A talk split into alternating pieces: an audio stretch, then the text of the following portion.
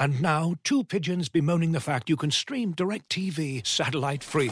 Hey, Frank, a little birdie told me you don't need a satellite dish to get DirecTV. What's little birdie? Was it Jimmy the Sparrow? It's a figure of speech. Point is, you can stream DirecTV over the internet now. Oh, sure. Next, you're going to tell me those big birds are made of metal and filled with people, right? You mean airplanes? Stream DirecTV without a satellite dish. Visit directv.com. High speed internet service required. Terms and restrictions apply. Anyway, who cares? It's Hogan Jahns. It's really cool just to see how much the city of Chicago, you know, the Bears organization, the Bears fans show love to a family that they barely even know. It is amazing. I love it. From NBC, NBC Sports Chicago, it's Adam Adam Hoge. There's no ducking anybody in the NFL. It's like the Lions still have NFL players. And from the from the Athletic, it's Adam Adam Jahns. You know, hasn't Justin Fields done enough to at least pique your interest to see what he can do with them too? It's the Adams. That's the best in the city of Chicago. Hogan Jahns. The Adams converge, and we are underway. What's up? Welcome in. Hoge and Jahns with you to give you our second episode of Super Bowl week. I am still on uh, the glorious Radio Row, as they call it, in Los Angeles. The ice box is what I call it. Johnsy's in his living room. What's up, buddy? You're just saying it's cold because it's what 90 degrees outside. It is. It is. The, What's the, the, forecast for Super Bowl? Uh, like 90 degrees, I heard for Super Bowl Sunday. So, and I heard one complaint about that stadium is that when it's really, really hot out, it kind of turns into a um, what's it like a um, not a green room, a green. Uh, you know what I'm talking about? Where they grow plants. Greenhouse. Greenhouse. Greenhouse. Because you know how it's open on the sides, but the roof on top, it just the heat. I think it was when the Vikings played there. Someone was telling me that when the Vikings played there, it was just super hot and like it keeps the heat in and like it's one one design flaw about what what is otherwise an amazing stadium. So I don't know if that's going to happen mm-hmm. Sunday. I mean, kickoff would be what about three thirty local time here? Three thirty, uh, three thirty local yeah. time. So sun will still be out, I believe, at least for a couple hours. So I, think when people uh, they, they have to realize that that stadium is actually not that tall; it's just deep. Is that a great way to describe it? Yeah. Well, it goes straight it down. Yeah. Yeah. Yes, it's it's truly like an auditorium. You walk in at ground level, then it goes down like an old auditorium would. Yeah, it, it's like and it's Roman auditorium. And even though you know it's coming, it you're not prepared for it because you like walk in on the third level, and then all of a sudden you're like, whoa, like you're just looking down into a canyon. Um, it's really cool though. It's a cool setup, and I so think. how far is Radio Row from SoFi? Um, you know, the distance from downtown to um, to Inglewood. Oh, it's like okay, should be uh, 13 minutes with no traffic, uh, but it's LA, so it takes an hour. you know, still beats that one we covered in New York. We had to get on the bus with the police escort all the way out to New Jersey for availability. Yeah, um, no, and that's how it was in Miami a couple years ago too. It was just horrible, horrible setup. But this has been pretty good down here in LA. And, and you know what I got to say? It's like it's been 30 years since the Super Bowl was being held in Los Angeles. This is a place the Super Bowl should be held. Yeah. You know, yeah. it's it's it's great weather, great great city, great area, you know. And so I uh I'd be fine if it was I, at the Rose that, Bowl, but I, you know, it's still cool. Yeah. That'd be sweet. So I, I covered that Super Bowl in New York, and John Fox, of all coaches, was coaching in that game. And the Broncos' availability was on a boat in New Jersey. This this giant I don't know, like a, not a tugboat, but like a, you, you think the they ferries, could have like right? casino games, yeah, like a yeah. ferry, and but it would sway, and I still vividly remember everybody feeling the sway of the boat because of the water, and one of the Broncos the players blew chunks. He, he, threw up. Oh my god! Like th- that was a thing. So hopefully, there's no throwing up in at the player availability there, but I, I remember that vividly one of the Broncos players, I don't remember who, so not vi- that vividly, yeah. throwing up on the boat in New Jersey. Getting seasick docked on a river. That's a during media availability.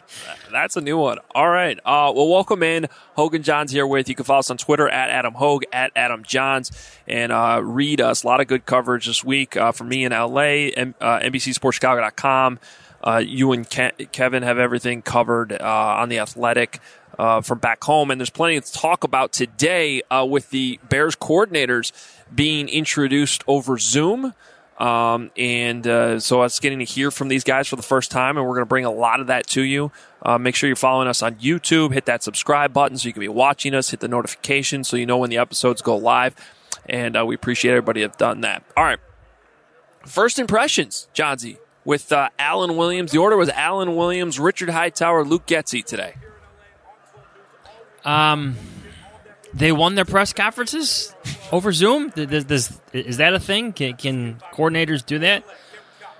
I, I mean, guess. Alan Williams seemed like he he struck me as seasoned, as someone who knows what he wants this defense to be, who is coached in various places, who likes Matt Eberflus's style, but also will draw on his own experiences, his own experiences when he was the play caller in Minnesota. So I, I was impressed by him. Luke Getsy, it'll be interesting to see like his, his evolution with us. I think because it's all great now, but when Justin Fields is struggling, or Justin Fields is having a bad game, or a wide receiver is running the wrong route, that's when it gets interesting for the offensive play caller, the offensive coordinator, because he's the voice of the of, of the offense.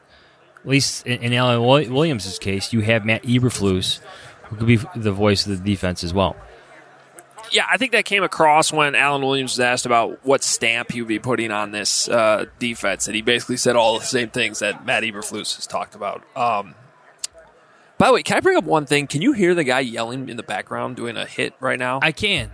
Okay, Yeah, so yeah. this is uh, uh this Who is, is it? Yeah, I, I, I don't know. I don't know. But so I went to the comedy store Move last the night. sign and find out. No, I, I went to the comedy store last night with Pat, our friend Patrick Finley, right? And and actually, one of the comedians did uh, a really funny bit on the good things about the pandemic, and one of them was that for the first time in our lives, people are actually respecting personal space, and uh, and now that's starting to go away all of a sudden. I'm realizing that here at Radio Row. Like, you could just have a guy pull up like five feet away from you and yell into a microphone when uh, other people are trying to record things.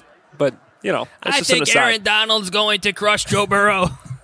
Stuff like that. it's just like, all right. You know, uh, wh- where, where our station is for You NBC. were just talking about how nice and spread out it was. I know that's what I'm talking but this guy pulled up. That's what I'm saying. He didn't, he just stopped over here on the floor next to us, like five feet away. It, wasn't at his own table. Yeah. I, just wanted to see him. if you could hear him or not, because I could hear him. yes. Yelling. Now everybody can hear him. Yeah. Now Uh, no, I think, to be. Uh, I think we scared him away now, eavesdrop. which is good. Which Good. is good. Hey, Paul Paps is right there. There you go. There's a guy. Uh, he's a he's a you longtime Bear guy.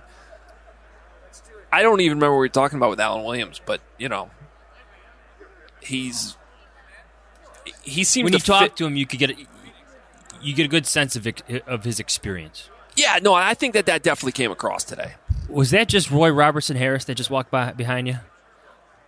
No, it wasn't, but I could see why you thought that. Yeah, he was very tall. It was a He had the sa- similar hairstyle than when he was here with the Bears. Yeah. Um, do we want to play some of this audio already from uh, Alan Williams? You tell Sure. me. So we, ha- had Luke Getsy up first. okay. Yeah, let's You, get. you want to start with Alan Williams? Let's go. well, Luke, we, you know what? No, Everybody no, wants no, to know what's. Yeah, let's go. People care about Luke Getsy more. We can get to get to some of that good Alan Williams. I do have some things on Alan Williams I do want to talk about, but um, let, let's hear from Luke Getsy a little bit. So he's really the right the star of the show, the guy everyone wanted to hear about, the big the big hire from uh, Green Bay, and uh, you know here's just a big chunk I think from the Bears' new offensive coordinator, and then we'll react. Hey, Luke, Kevin Fishbain from The Athletic. Um, when you think about your philosophy and your vision for an offense, what are kind of obviously you, you've been around a lot of coaches. I'm sure you have a lot of aspects and concepts you like. But what are same, some of the things specific to you that that that is like the Luke Getsy kind of philosophy for what you want to see in an offense? Well, I, you know, thanks, Kevin. Um, you know, I've kind of alluded to that already, and, and we talked about the type of people and the mindset and the relationship. That's the first thing that's going to be important to, to us. Um, the beginning of this thing, when we try to establish that identity, or you know, we're, we're going to establish the culture first, but then we're going to dive into this identity, right? That's going to be driven by the personnel, the coaching staff, and we're going to become something. There's not one specific answer to that right now. Um, we have to dive into what everybody does best, right? and it starts with the quarterback, right? This is a quarterback driven offense. So the things that the quarterback position does well, that's going to be the driver of who we are. And then we're going to marry that to what the other guys on the football field do well. I mean, that's the that's the purpose of the offense coordinator, right? To to dive into what the people do well, what they do best, and then and then uh, build the, the the offense around that. Next question, Adam Hoge. Hey, Luke. Uh, can you give us an idea of how important the uh, play calling aspect of this move in your career was? And uh, if you don't mind, can you kind of run through what your play calling experience is? Whether um, I, I, think that would have been at the college level, but can you just kind of give us an idea of that? Yeah, I mean, I'm I'm assuming you're talking about you know furthering your career. Why what play calling would do? Is that what you're alluding to right there?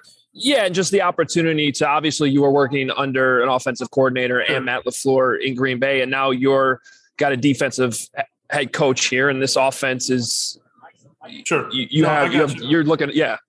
Yeah, no, thanks, Adam. No, uh, no, listen, the the the the passion that I have for this game and the um the passion to take the reins was something that is just it's it's deep inside me. I think you know playing the quarterback position uh, growing up and having that, you know, being, you know, the leader of the offense, uh, you know, playing it through college and then getting a couple opportunities, like you said, in the college level to take the reins of an offense and be the play caller. All of that stuff is just in me. It's what I love. It's the passion. And these last couple years, you know, uh, Matt's been great uh, up and uh, Coach LaFleur has been great in giving us opportunities to do that in the preseason. And so like those are just things you, you, once you once you touch it, man, you're just like this is the passion that I have. It's not just to whatever it can can become after it. It really isn't. This is just the passion that I have to be able to have an opportunity to lead men and um, and, and help guide this thing and be a part of something. This I really don't view this thing as just going to be Luke Getsy's offense. It's a you know what was mentioned before. This really isn't going to be that. Okay, this is going to be a collective group doing this together. Um, that we're going to build something that's going to be our own. And so I just have a passion for being uh, involved in that. I really do. And so um, I'm super excited about this opportunity, the group of men that we got together in this coaching staff. I mean, the, these men, they, they, they, they all bought into that. Like I, I, I laid it out for these guys on this offensive staff that this is, this is the mindset that we want to have, that we want this thing to be ours. This isn't going to be somebody else's or a copycat of somebody else. This is going to be ours. Like we all have our experiences and we're going to put them together and we're going to build this thing together. Next question, Jesse. Hey, Jesse Rogers, ESPN. It's it's almost um, a different version of the same question, but offense is such a hot topic in this town.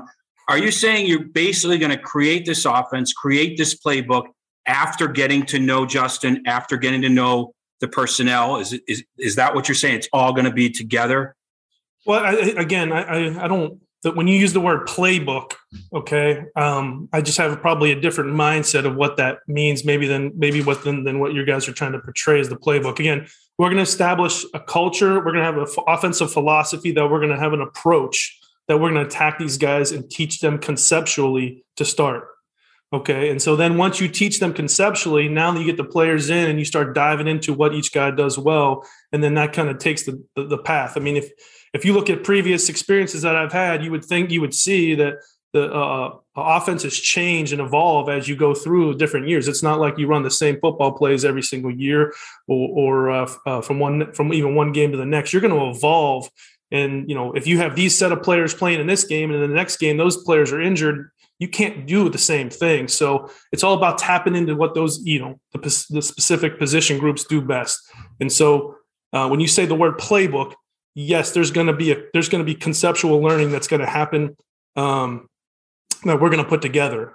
And then as we get into the players and we get to know them, they get to know us. We figure out what we do well. Then we'll start diving into more specifically, uh, as you would say, playbook type of plays.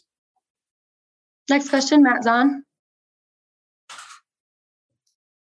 Hey, Luke, Matt Zahn from CBS 2 here. You know, obviously having Aaron Rodgers at quarterback is going to help any offense, but, you know, his numbers were clearly better the last couple of seasons. What is it about your scheme you think that makes life maybe easier for the quarterback, and how can that translate to Justin Field? Well, again, the the the systems that I've been a part of, and, and, and specifically these last three years too, these are quarterback driven systems, right? So everything is about that tapping into that position and building the offense around it. And so when you have somebody that has, you know, a Hall of Fame type player, you can tap into you're tapping into some really good things, right? And so that it's going to be the same thing that here, you know, we're going to build this thing around this quarterback position.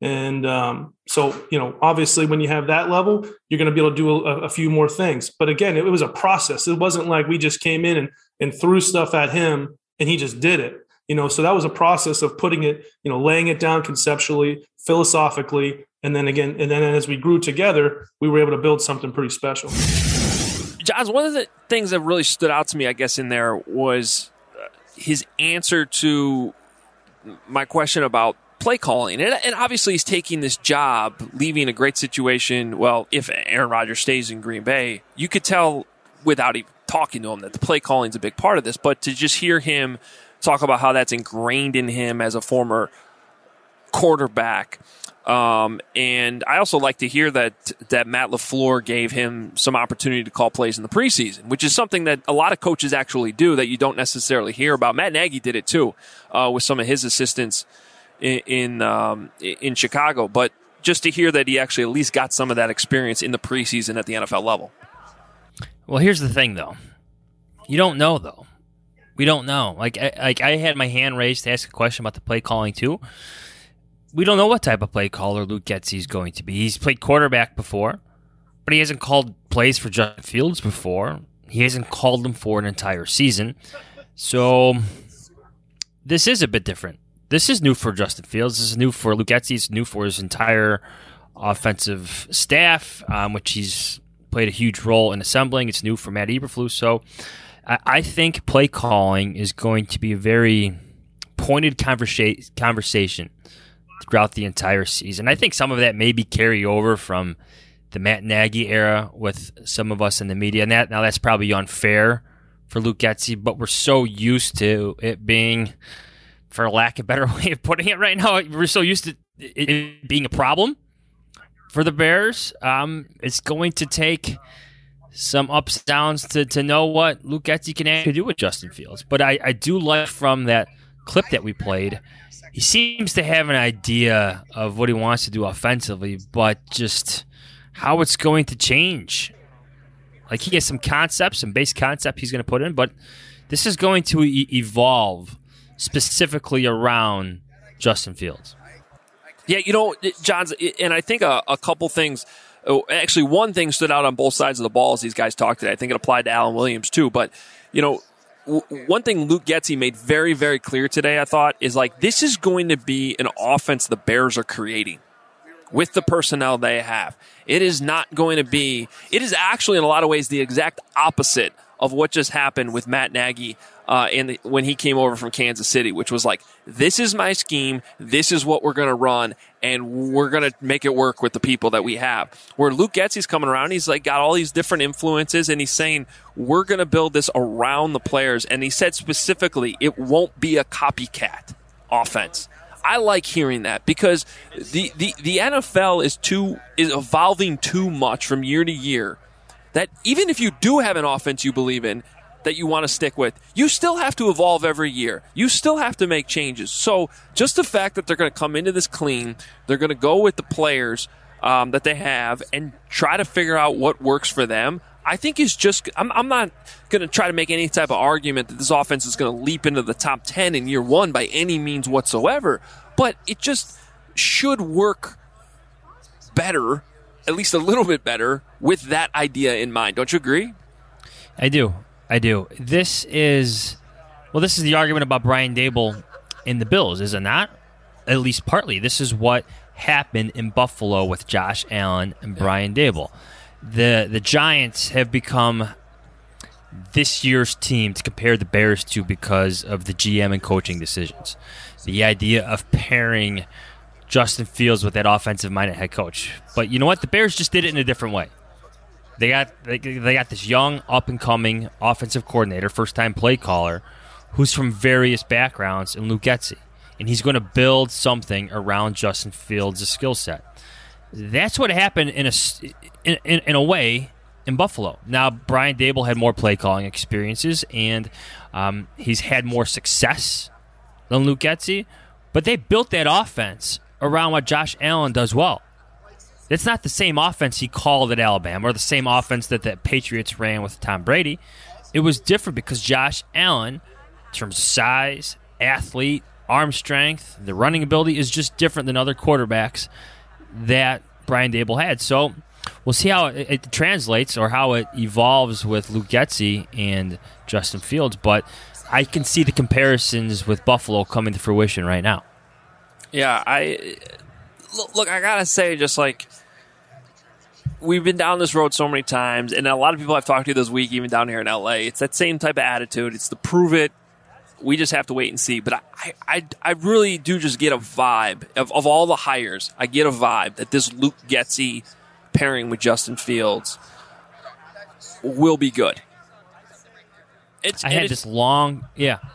It's just Go a ahead. guess. I- I It's just a feeling. There's, a, you know, and we don't know. I'm admitting that, but it's just, it's just a vibe I get. And sometimes, as reporters who cover the team, that's what you, that's what you have to uh, just go off of. Well, yeah, absolutely. I, I had this long conversation with uh, Matt Bowen not too long ago. This was before Matt Nagy was fired. We talked at length about what's going on with the Bears offense, what fits, what doesn't work, what the Bears could do. And he mentioned the Packers offense is potentially being a good fit for Justin Fields, uh, just in terms of down the field throws, but also just in terms of how direct the throws and reads can be in um, the, the Packers offense, like like scheme based throws, like like there's your primary target, get him the ball, like scheming guys open and making things easy for the quarterback. You hear that, I'm like, oh, they're not doing that for Aaron Rodgers, but you know what? They did.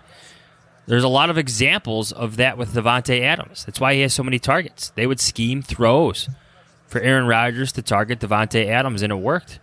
So it'll be interesting to see what Getsy takes from that and brings here. Now there's no Davante Adams. Justin Fields is obviously not Aaron Rodgers, but just to have those scheme throws to to help your young quarterback, it'll be interesting to see what he draws up coming in 2022.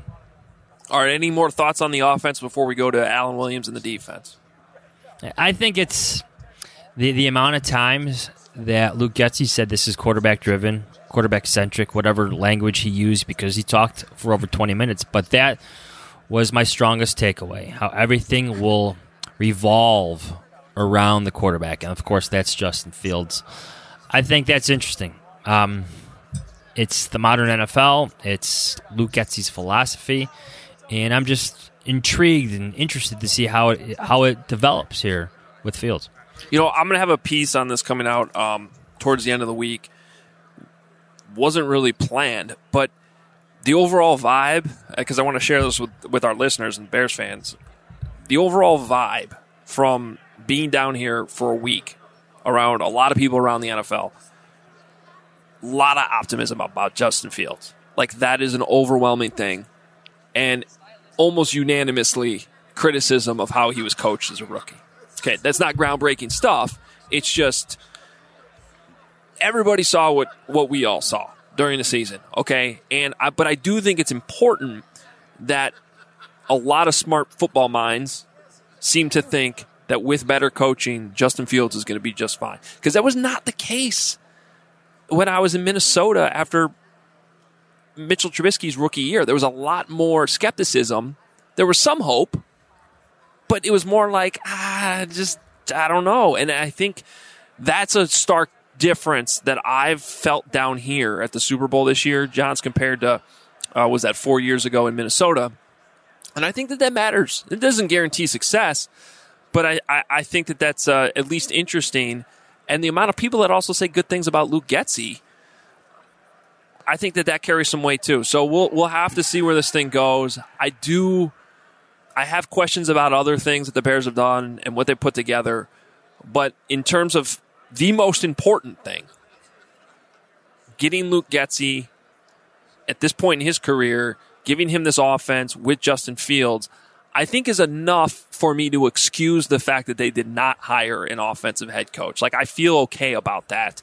Um, and and there are others though that I've talked to this week that I've still been critical about that. Uh, Kevin Clark from the Ringer was one of them. It's like I don't understand how they didn't hire an offensive head coach. And I get that. I totally get that. But I still think that this setup can work. Well, maybe they didn't like the guys in terms of, of building the culture and turning things around. You know, it's not the the worst thing in the world to to hire a defensive minded coach who has very strong philosophies in building a culture in Matt Eberflus. And let's just be honest, it took Brian Daboll four years to become this serious of a head coaching candidate. Now I know he had some interviews last year, but it was year four. After four years, four seasons with Josh Allen, that made him this sought after. Yeah. It could take two or three years for Luke Getsy to become that guy. It really can. I mean, there'll be some struggles for Justin Fields this season. I mean, no one's. This isn't like Adam Gase coming in when he was already on the head coaching circuit, and all all it took was a 92.3 passer rating from Jay Cutler to get a head coaching job down in Miami, of all places. So I know I'll never yeah. forget Jahns that that when John Fox came in, uh, we we asked him. Um, and this wasn't even during the press conference. It was later when we were just sitting in a room, kind of getting to know him, and we asked him, like, "You think Adam Gase is uh, a realistic option to be your OC?" And he was like, "No, he's going to get a head coaching job for sure." Yeah. Um, and then like a few days went by or a week went by or whatever, and he didn't get a head coaching job. And so all of a sudden it was like, okay, I guess he was going to be the OC in Chicago. It- but even John at that point did not think he was going to even be able to hire him because that that's how sought after he was as a head coach, or at least they thought he was. Um, and so to your point, yeah, it only took one more year. Um, with some success with Jay Cutler to get him that, that opportunity. Yeah, and and this isn't a knock on Luke Getsy, but I I think it would take quite the turnaround, maybe like a Joe Burrow like turnaround, for him to become that head coaching candidate. And, he, and even if he does, that could be just one or two interviews and he doesn't get the job. Maybe teams start feeling him out, but at this point in Luke Getsy's career, he's not that. He just isn't, and I think that's fair. It's not a knock on him. It's just a fair assessment of where he is currently in his coaching career. This is the first time he's calling plays in the NFL, so let's not get too carried away. Looking for an assist with your credit card, but can't get a hold of anyone? Luckily, with 24 7 US based live customer service from Discover, everyone has the option to talk to a real person anytime, day or night. Yep, you heard that right. You can talk to a real human in customer service at any time. Sounds like a real game changer if you ask us. Make the right call and get the service you deserve with Discover. Limitations apply. See terms at discover.com/slash credit card. And now, two pigeons bemoaning the fact you can stream DirecTV satellite free. You see this? A family watching baseball on DirecTV with no satellite dish in sight. Let's heckle them. You call that changing the channel? Choke up on the remote, buddy. I hope getting all these games on DirecTV makes up for your mother not pre-chewing your sunflower seeds. DirecTV has the most MLB games. Visit directv.com. Claim based on total games offered on national and regional sports networks with choice package or higher. Availability of RSNs varies by zip code and package. High speed internet service required. Terms and restrictions apply. As you've probably heard by now, we've teamed up with BetMGM this season. We'll be using BetMGM lines to make all of our picks, and we'll have special offers for our listeners each week. If you haven't signed up for BetMGM yet, use bonus code The Athletic, and you'll get a one-year subscription to The Athletic, plus up to a fifteen hundred dollar first bet offer on your first wager with BetMGM. Here's how it works. Download the BetMGM app and sign up using bonus code The Athletic. Make your first deposit of at least $10. Place your first bet on any game and claim your voucher for a one year subscription to The Athletic. See BetMGM.com for terms. U.S. promotional offers not available in D.C., Mississippi, New York, Nevada, Ontario, or Puerto Rico. Gambling problem? Call 1 800 Gambler. Available in the U.S. Call 877 8 HOPE NY or text HOPE NY 467 369 in New York. Call 1 800 NEXT STEP in Arizona. 1 800 327 5050 in Massachusetts. 1 800 BETS OFF in Iowa. 1 800 270 7117 for confidential help in Michigan. 1 800 981 0023 in Puerto Rico. First bet offer for new customers only in partnership with Kansas Crossing Casino and Hotel. Don't forget, if you haven't signed up for BetMGM yet, use bonus code The Athletic, and you'll get a one-year subscription to The Athletic, plus up to a fifteen hundred dollar first bet offer on your first wager.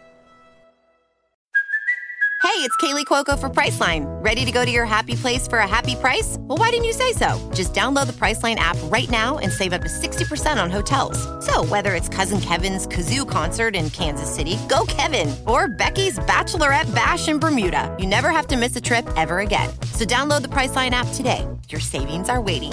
Go to your happy place for a happy price. Go to your happy price, Priceline. With threats to our nation waiting around every corner, adaptability is more important than ever. When conditions change without notice, quick strategic thinking is crucial. And with obstacles consistently impending, determination is essential in overcoming them. It's this willingness, decisiveness, and resilience that sets Marines apart. With our fighting spirit, we don't just fight battles, we win them. Marines are the constant our nation counts on to fight the unknown. And through adaptable problem solving, we do just that. Learn more at marines.com. All right, uh, defensive wise, Alan Williams. We talked touched on him a little bit off the jump. Um, you know, some of the uh, the experience factor that you kind of get that vibe you feel right away talking to him, and he has been around the block. Um, let's hear though some of the stuff he had to say today. He was asked specifically um, and had a pretty strong answer on this one. Uh, getting to work with Khalil Mack and Robert Quinn. Remember the Colts? The Colts didn't really have elite pass rushers down there uh, in Indianapolis, so yeah, he gets he gets these guys, and uh, he seems pretty excited about it. I would think it's got to be exciting coming in here knowing you're switching to a 4 3 and you're inheriting a couple guys in Khalil Mack and Robert Quinn who've played in base 4 3 packages before. But they're also middle aged. And I wonder how difficult is it and, and how long does it take to evaluate where they're at in your careers to decide whether you're going to build this defense around them or whether you have to prepare to move on? Yeah. Um, well, first, I'd say you have no idea how exciting it is to be here and and having those having those guys. Um, second, I would say shame on you to say middle aged when we we're in the uh, age of uh, our athletes um, taking care of their bodies, um, eating better, um, going playing longer. Um, uh, you're a sports guy. Um, I know we're on defense, but Tom Brady just retired. So um, when you go middle aged, um, I think we need to broaden that term. I'm not sure what middle aged is. Um, I keep looking at myself and I'm 50 something, and I keep thinking, you know what? I'm a young man. I'm not at the the end. So uh, I would say to that, um, I'm gonna I'm gonna open up my scope. I'm gonna think outside the box and then I'll wait for those guys to show me uh, what they have.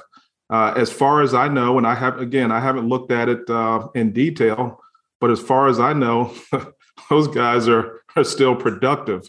So um, I would say uh, uh, if you go middle aged and you're telling me, hey, this is the middle, and we're we're looking at it like this, I'm good to go. So that means they have uh, a lot of years left and a lot of tread on the tires. So with that uh, in, in mind, I'm I'm excited. I don't like the idea that's that that's kind of out there right now that the Bears are automatically going to turn the page on like Khalil Mack and Robert Quinn. I get that they have to be like they need to get younger at that position. They're both over 30, but Robert Quinn is just coming off a record-setting year for the Bears in sacks. And Khalil Mack, like if you trade him, it's going to cost you a lot of money to trade him. So why not try to to get one or two more seasons out of him because of that contract? Give him a chance in that loaf system. Give him a chance to, to put his hand in the dirt and not always be, you know, in an upright stance. Um, I strongly believe, and I think you heard it there from Alan Williams, that Eberflus and Williams are extremely intrigued by what Mack and Quinn can bring off the edges this year for their defense. Yeah, I mean they're getting two really good pass rushers, but here's where I have a problem. Uh, it was a totally fair question from Hub Arkush uh, in the way that he phrased that. You know, it is so, quite frankly, irresponsible to to to say that because Tom Brady just played to almost 45, uh, that that that uh, t- two two guys that play in the trenches.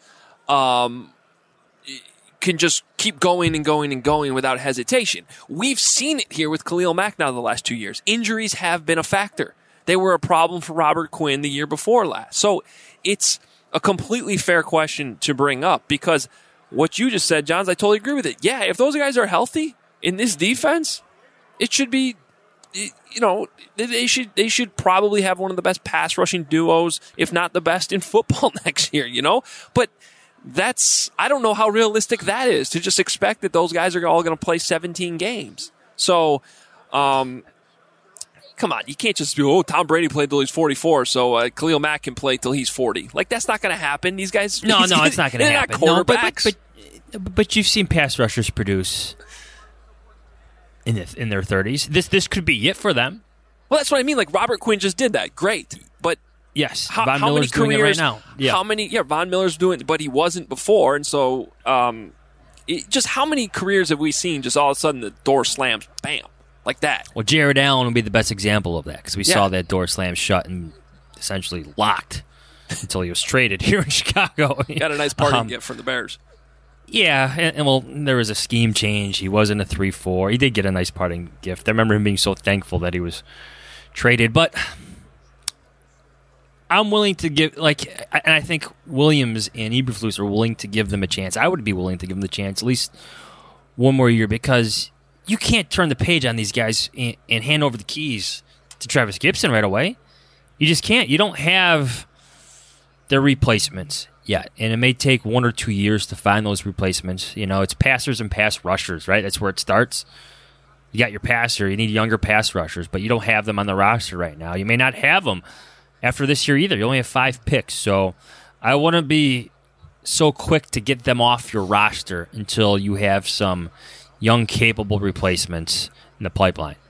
All right. Well, w- one guy we know that he can count on, um, and is much younger, is Roquan Smith, and uh, Alan Williams also had some things to say about Roquan Smith today. So, uh, number fifty-eight, probably going to be the the biggest key player in the longest time, uh, assuming they extend them, which I think they'll take care of. Uh, but here he is on number fifty-eight. Alan, Dan Wiederer from the Chicago Tribune. Good to see you again. Dan, very good to see you again. The um, different version of kind of what Dion asked, but with Roquan Smith and and knowing how uh, you guys like to play your linebackers, do you see any parallels between him and Darius? Are there any things initially that you're you're eager to tap into with Roquan? Yeah, uh, production. Uh, both guys are extremely productive. Uh, both guys are uh, athletic.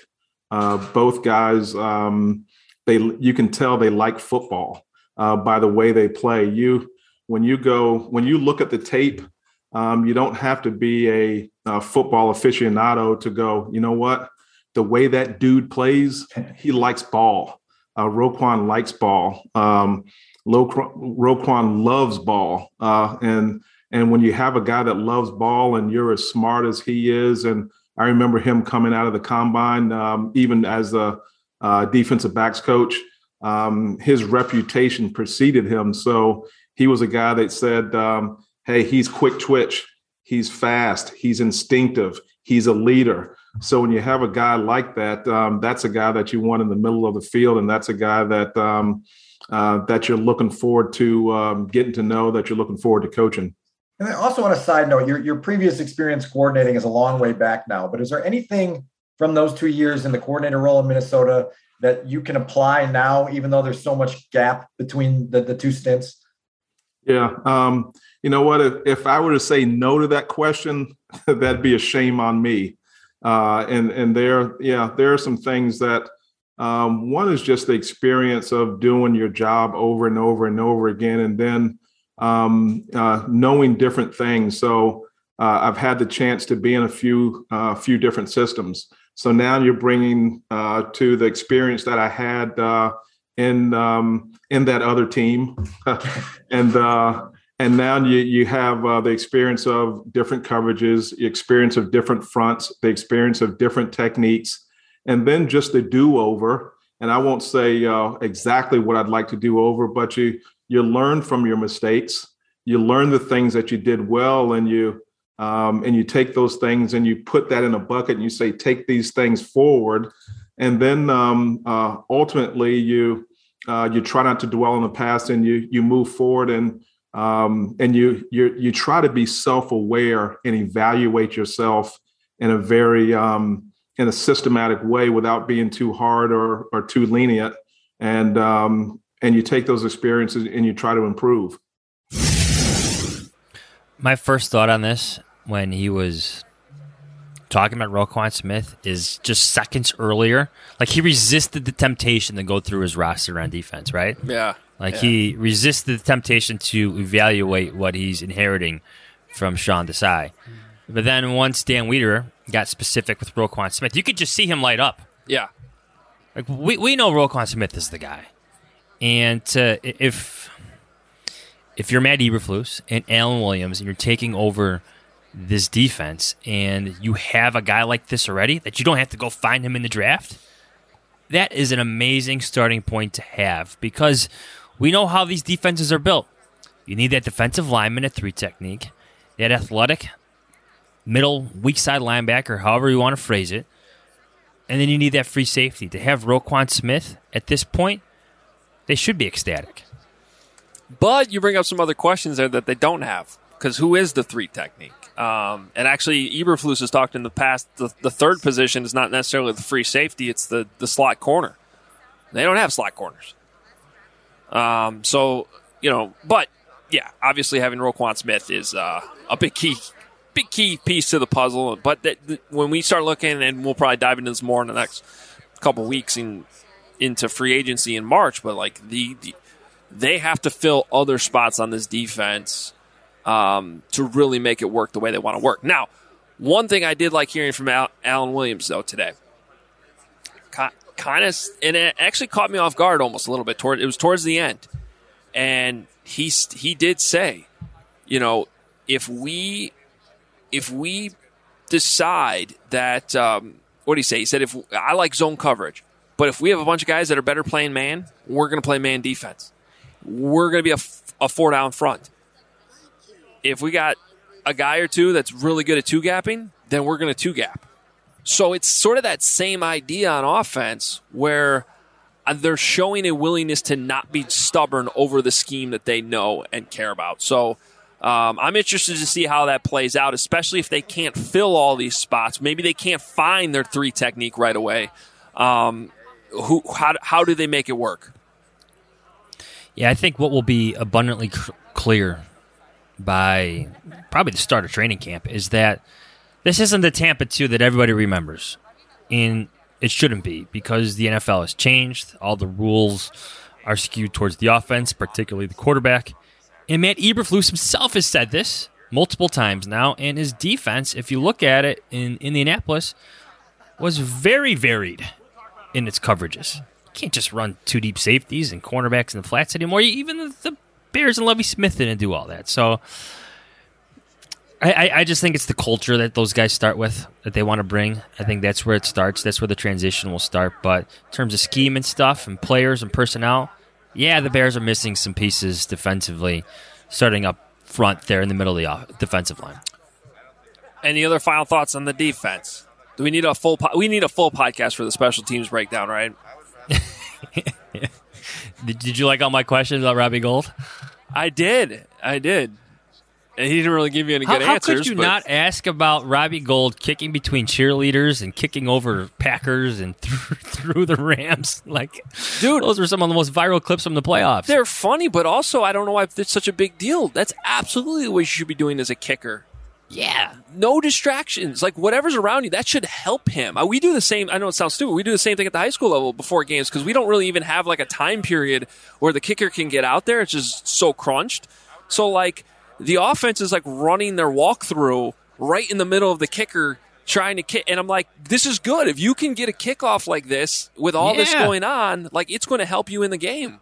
Yeah, and it sends a message too. Like, oh yeah, I think that that went above and beyond, and uh, probably pissed some that, people that, that off. was Robbie having some some balls and some bravado. Let's let's be honest. Like, you want to walk up on me, Rams? I'm going to kick this right through you once you give me that. which is awesome. Love it. Yes, yeah, Love I love it. But yeah, that's another podcast if you want to do that one. Well, maybe I'll have maybe Kevin will do that one with me. Um, no, we. Um, all right, should we wrap things up with the Super Bowl? There is a big Yeah. game on Sunday. Yeah. I You want to start I with bold predictions picks? I still. You would- tell me what the buzz in town is. You're there. Those I got a teams are of there. You've talked to those guys. I got a lot of people who are who are feeling the Bengals love. A lot of people, A- and and they do is, seem to have. is that just everybody like Go ahead. There's something about them, right? And there's something about Joe Burrow that you just want to trust. The thing that I just keep coming back to, and by the way, whichever team I pick will be wrong. I think I'm on a four game losing streak um, in the Super Bowl. So In Super Bowls. Yeah, I think I had um, I had the Patriots beating the Eagles wrong. I had uh, then I overcompensate. Say, well, no, yeah, You picked the Niners over the Chiefs? no, I think that one maybe I did get right. I forget, but I definitely got the Rams Patriots one wrong too, and then I got last year's wrong. So maybe it's three out of four years. So uh, fade me for sure. I just can't get over the fact that the Bengals' biggest weakness, offensive line, they have Aaron Donald, they have Von Miller. Like I just think over the course of the game, that has to win out. But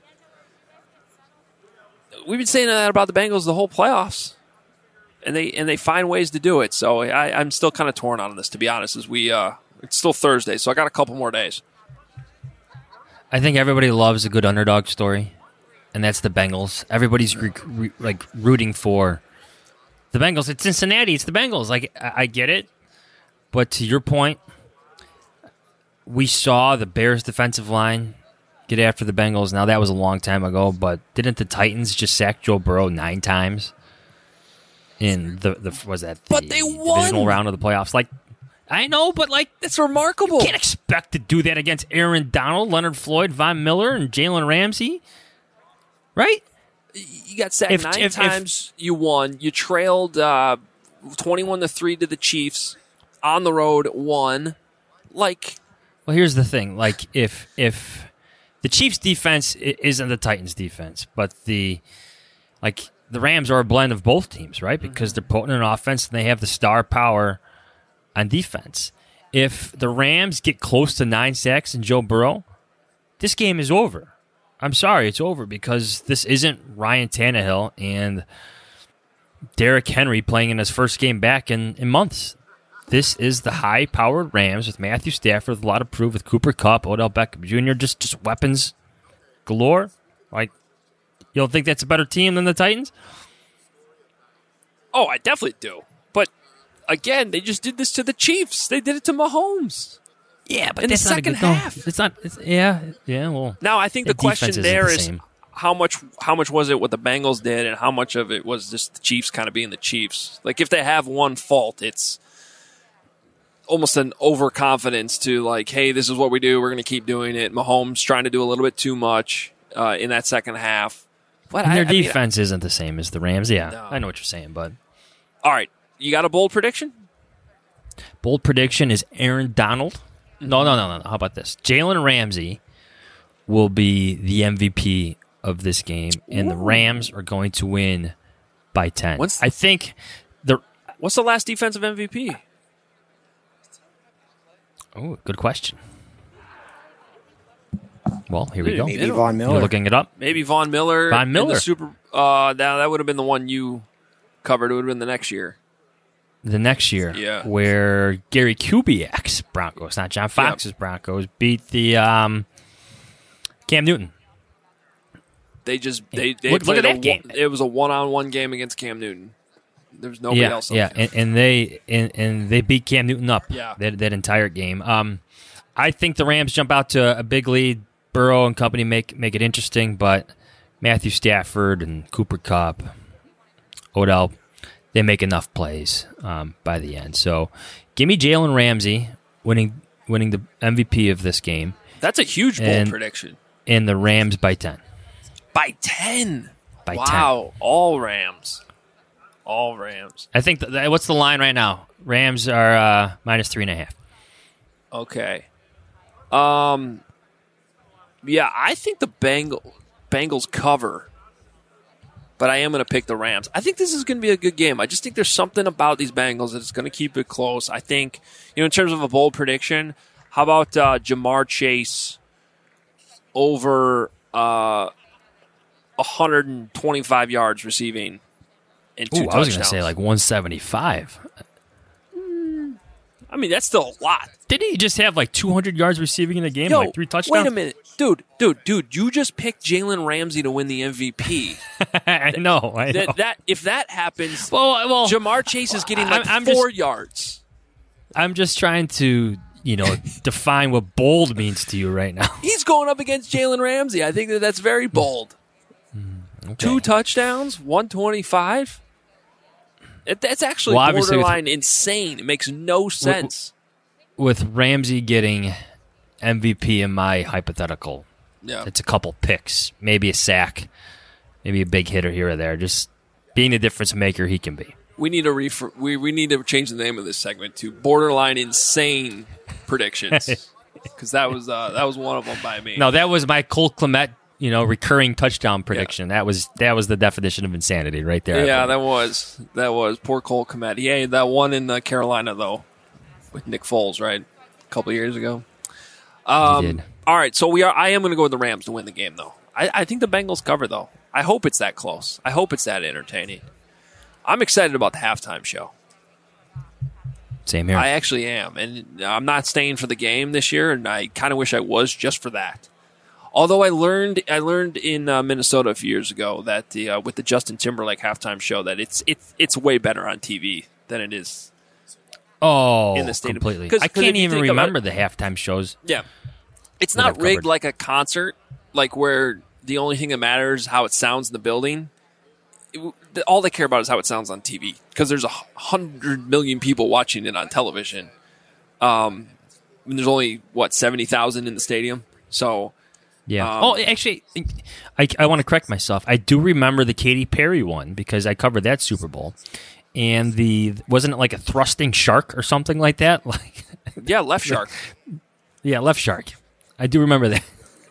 Left Shark is here. They have improvised it the at thing. the Super Bowl Experience. Left Shark is here. They have the actual Left Shark here at the. You can come see it at the Super Bowl Experience if you're in LA. Oh my god, I'm gonna have to go do that. Before I Why leave. you haven't I got posted that picture picture on. Instagram, Adam, yet? Is beyond me. I didn't know. He, I didn't, I don't know. I'm more of a right shark kind of guy, I guess.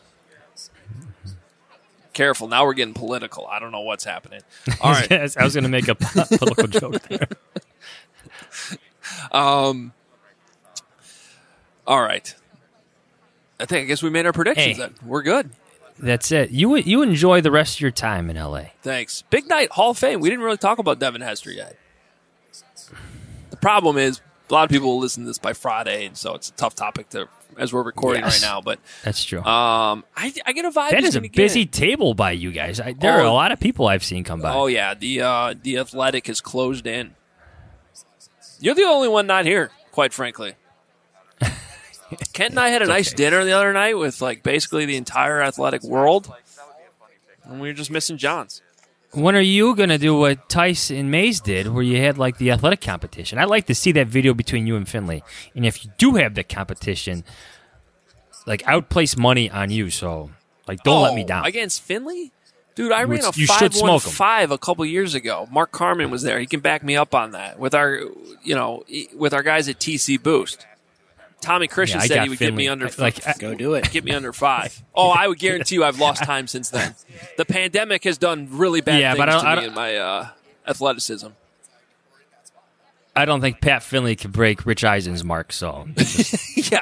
Wait a minute. that in mind. I hope you're putting money on me in that. It would be insulting if you were Yes, not in yes. that matchup. yes, I would on. just like to see the dominance from my podcast partner. Well, I don't want to. I don't know if this is any spoiler alerts, but I heard Robert Mays beat Nate Tice in a throwing competition. Oh, That's, that's, that's the rumor going around.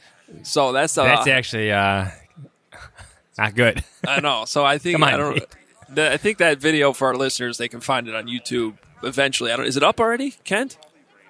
Yeah, the Athletic YouTube, I believe. Okay, Or the Athletic on Twitter. Check it out. I, I gotta watch. That's that. not good. Nate Tice played. He was a college quarterback, and, and Robert Mays was an offensive lineman at Barrington High School, I believe. Nate Tice backed up Russell Wilson. I mean, come on. Nate had the velocity, but Robert had the aim. It was an aim Yeah. game. Well, that's because he's a long snapper. Yep. You know, and I gotta get I gotta get him out to work with my guys after that performance. I mean, I, Robert Mays go. has earned a lot of respect on this trip with me.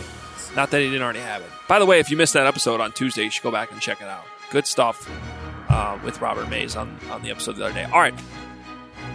Lot, lot of good stuff there on the coordinators. Super Bowl. Appreciate everybody listening, watching this week. Um, please check out all of our content on NBC Sports Chicago too. Uh, a lot of interviews there, a lot of stuff coming from Radio Row.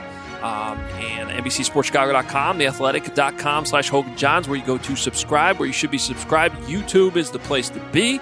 Subscribe on there, hit the notification buttons, and all of the merchandise up on obviousshirts.com. Kent's rocking the hat. Can I turn this without ruining? Um, get in there, Kent. Show him the beautiful hat. There's a sweet photo he posted on Instagram too, with the back of the Obviousshirts.com. People don't get to see Kent. See, we got to. We're here in person. We don't get to see Kent, so we got to take advantage of this opportunity. There you go. Enjoy the Thanks, game, Kent. everyone. We'll be back next week to wrap things up from the Super Bowl, and uh, yeah, hope it's another good one. See ya. Anyway, uh, who cares?